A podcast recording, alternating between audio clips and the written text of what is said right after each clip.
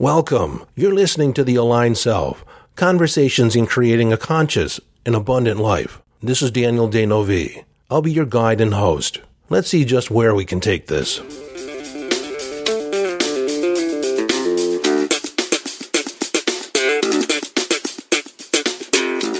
Hello, friend, and welcome back to the conversation.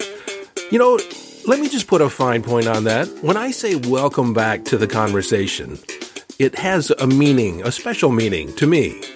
You see, my mission is to have conversations that make a difference. It's what my life is all about. So when I say welcome back to the conversation, it's about us making a difference for your life. And hopefully not just for your life, but those other people that are in your sphere, that are surrounding you.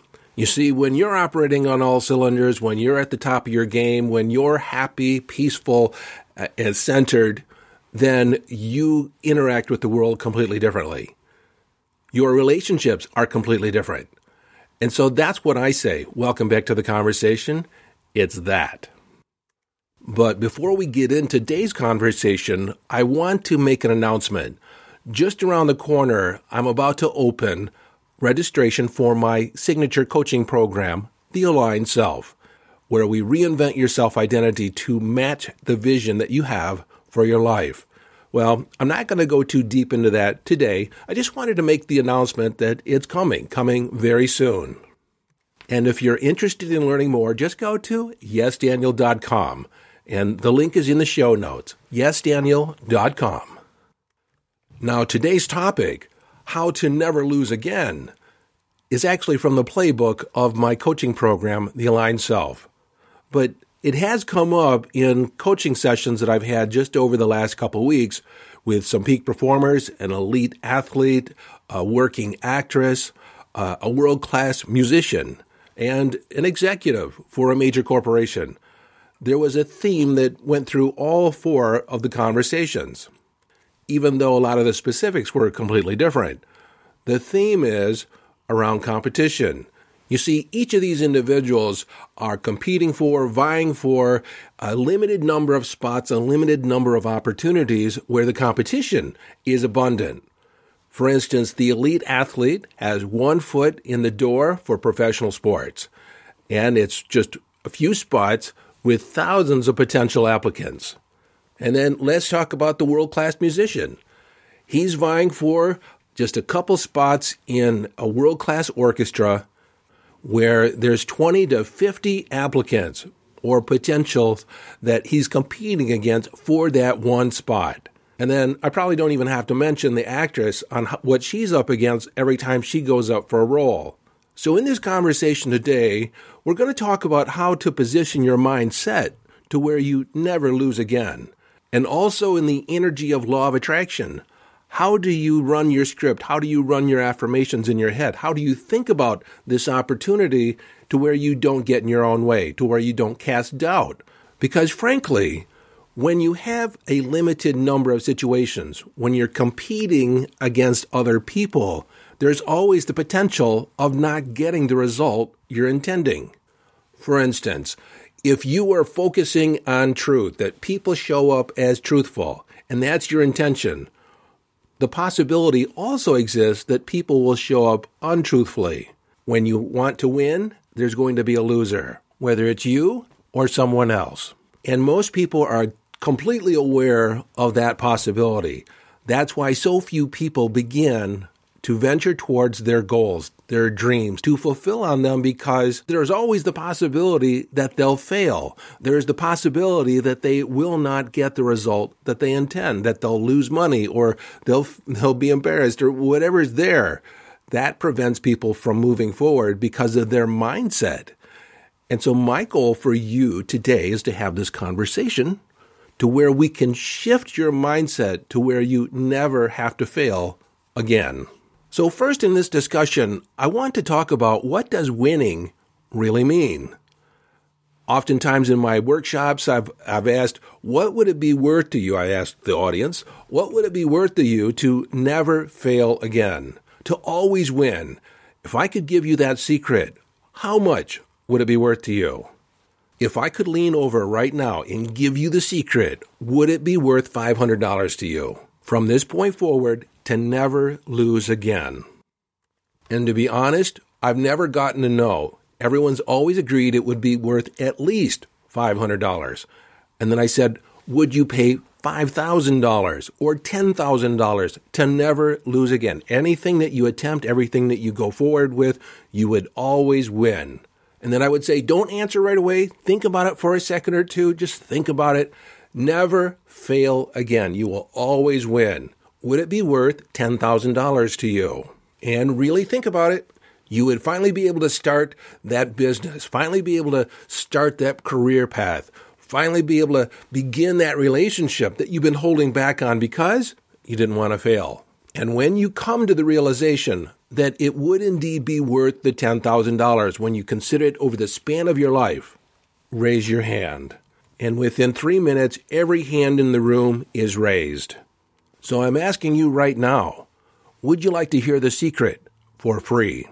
And I'm going to go ahead, assuming you said yes. Tell me the secret.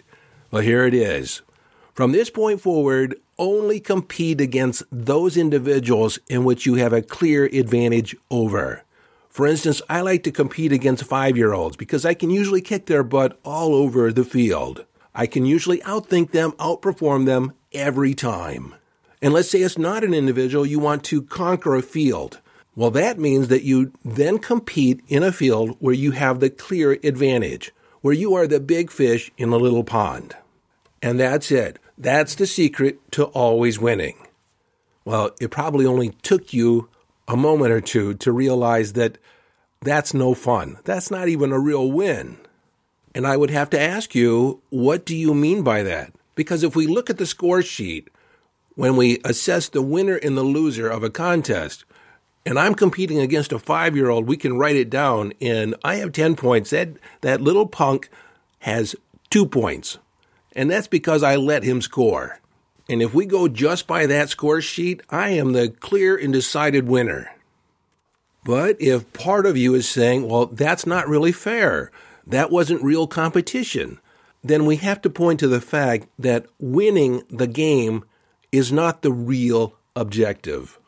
Winning in and of itself means nothing if there aren't other components in the game or in the project or in the process on the journey. On another note, I have a friend of mine that is a big gamer, actively involved in video gaming and computer games, and I guess there's a cheat that you can enact in the game and activate what they call the God Force. And when you activate the God Force, then you have unlimited lives, special powers that allows you to overcome all the competition. And he said to me, that's fun for like five minutes, and then it becomes boring. I said, boring? You get to win the game. He said, but, but it's not challenging. It's predictable, interesting. Let me reference something I say inside my intuition course. Imagine for a second you're completely and totally 100% psychic. You know what's going to happen tomorrow, the next week, the next year, the next five years. There is nothing that is a secret to you. You know who's going to win the Super Bowl for the next year, the next five years, the next 50 years. You know who's going to win the World Series. The moment you meet someone, you know exactly how the relationship is going to turn out, whether it's going to work, whether it's not, whether you'll be friends or foes. You see, since every relationship has a certain amount of roughness in there because no two people have the same brains, then there's always going to be a certain amount of friction along with the smooth sections. So if you make the decision to never have the friction or not be a party to it, you'll tend not to have any relationships at all because, frankly, who wants to deal with that? But my real question is, is how interesting would life be if you knew exactly how every day was going to turn out, how every conversation was going to turn out, what the outcome of every game was going to be? And just like the video game where you had God power, all powerful, life became boring and predictable. So, in summation, the distinction I want to make here that in competition, in winning, in going after something, in taking on a project, it's not the success we really want. It's who we get to be on the journey. It's the thrill of not knowing what's going to happen around the corner that makes the adventure the adventure. What we seek is not to be superhuman among normal people we seek to be normal among the superhuman. In a couple minutes, I will talk about how not to lose ever again, how to adjust your mindset to where you always win. But before I get into that, I would like to talk a little bit about game theory, the study of games. So when you look at games, there's essentially two types of games. There's the infinite game and the finite game. In the finite game, there's a beginning and an end, a structure to the competition. For instance, you can take a basketball game. There's tip off, there's a set amount of time allotted, there's a way of keeping score, there's rules, and there is a finite amount of time at the end of which there will be a winner and a loser. Now let's talk about the infinite game. Inside the infinite game, there's a large number of finite games inside the global context of the infinite game, which you could call your life. Now, in the finite game with a beginning and an end, the intention might to be on top when the buzzer goes off, when the time runs out. But as we established earlier, winning isn't just the only thing that we're concerned about. Is there a challenge? Are we stretched? Are we growing inside the game? Is it fun? Is it an adventure? And in the context of the infinite game, which is your life, it's understood that you're going to win some and lose some. Ideally, you want to win a few more than you lose. But the interesting thing is, is when you're not concerned with the score sheet or the scoreboard, then you can set the criteria on what winning looks like. You get to decide what is a win and what is a loss. Now, I've talked about before how I used to play tennis with a guy that was basically head and shoulders above me in ability. He had a faster serve, he had a stronger return. He handily beat me every time we played. But what I didn't realize at the time that for him, it was more important to win than be in the journey. You see, for me, it was a win if I could return his serve. And then after I started returning his serve, I wanted to return every one. And I have to admit, it wasn't even to return the serve at first. It was just to get my racket on it because it was flying by me at, you know, faster than I could see at the time. So I had these milestones, these little skills or things I wanted to accomplish inside the game, knowing that I'd probably lose. But I set the context, I set the criteria on what a, a win would mean for me. If I was able to return three serves, that was a win for me. And if we could maintain a volley for more than five, six shots, that became a win for me. You see, in the context of the game, the tennis game, I wanted to improve every time I was out there. I wanted to get a little bit better, a little bit better. You see, I was actually competing against myself if I were actually competing against this other guy, I would have gave up after the first three or four matches. Well, as life would happen, we went our separate ways and we weren't able to play our, our weekly games.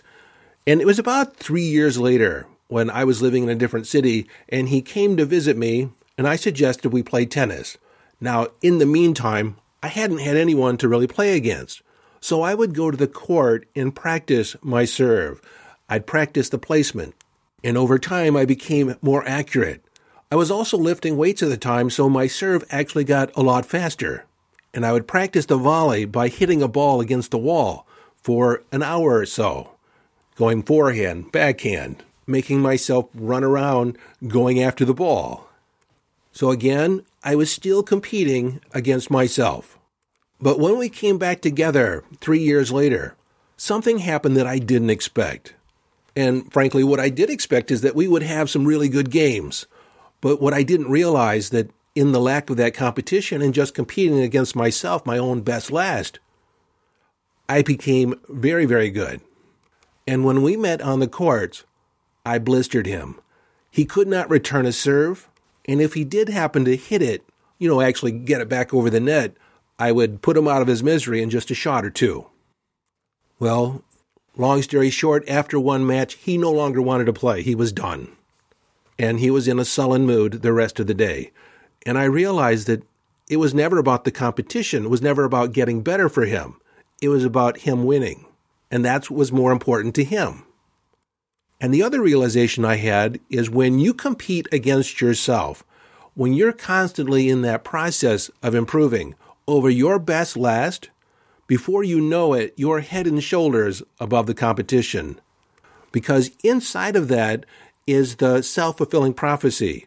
We tend to rise only as high as the ceiling is to our competition. How hard do we have to work? And when we're competing against ourselves, we keep raising the bar, we keep raising the limit on how good is good enough. Now, another example of setting your own criteria on what winning looks like, I want to refer back to Rocky, the movie Rocky. And I did this in a previous episode, and it bears repeating, only because I like the story. But in the movie, Rocky Balboa is about to fight Apollo Creed for the world heavyweight title, boxing title. And the night before the fight, Rocky realizes that he is outclassed, that Apollo Creed is a significantly better fighter, and there's no way he can win. So on that night before the fight, he's walking around thinking, and he gets back to his apartment and he's talking to his girlfriend. Adrian. And he says to her, I realize I can't win. There's no way I can win.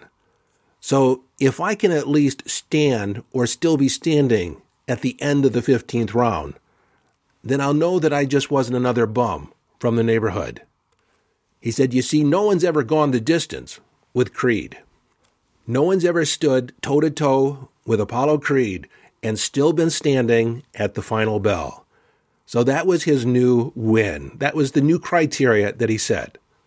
And you might be asking if you haven't seen the movie, how did it turn out? At the end of the fight, was Rocky still standing? Well, here's a spoiler alert in case you haven't seen it. I mean, the movie is 45 years old. At the end of the fight, when the bell rang, he was still standing. And that was not only a win for Rocky Balboa, but it was a win for the audience as well. Okay, so I want to take this idea just a little bit further.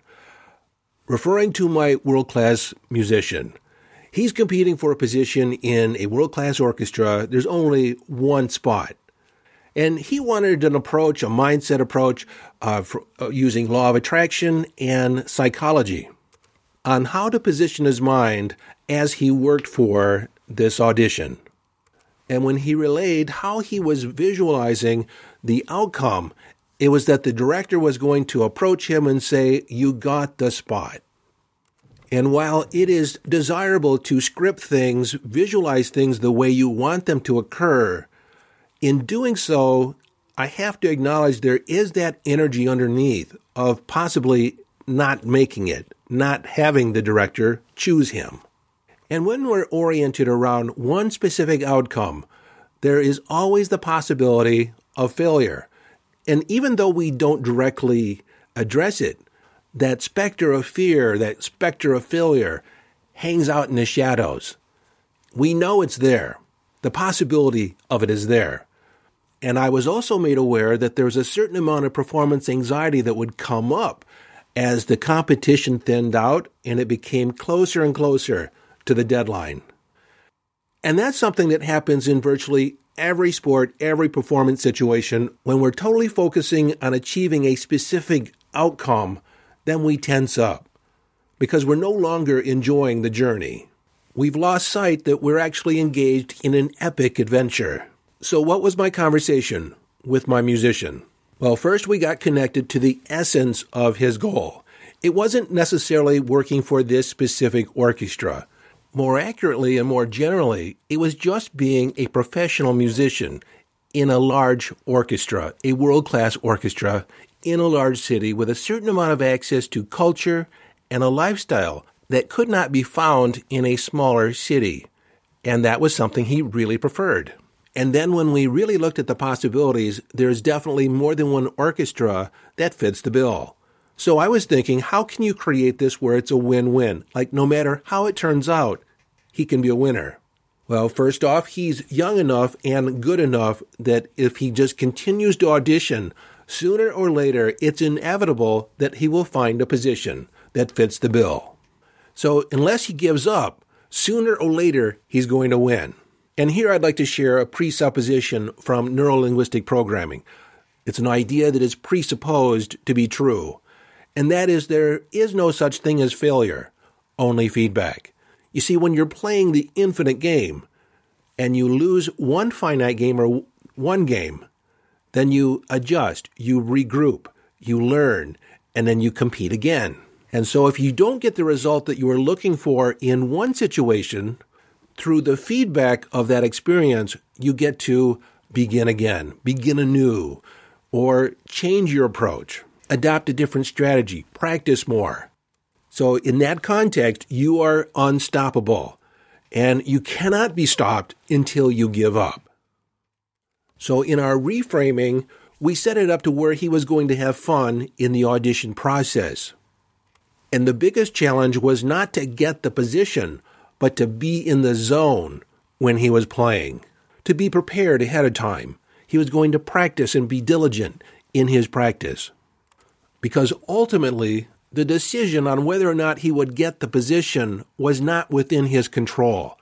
It lay in somebody else's hands. And sometimes they make decisions not just based on performance. They make it based on, you know, what they perceive would be a good fit for their particular situation.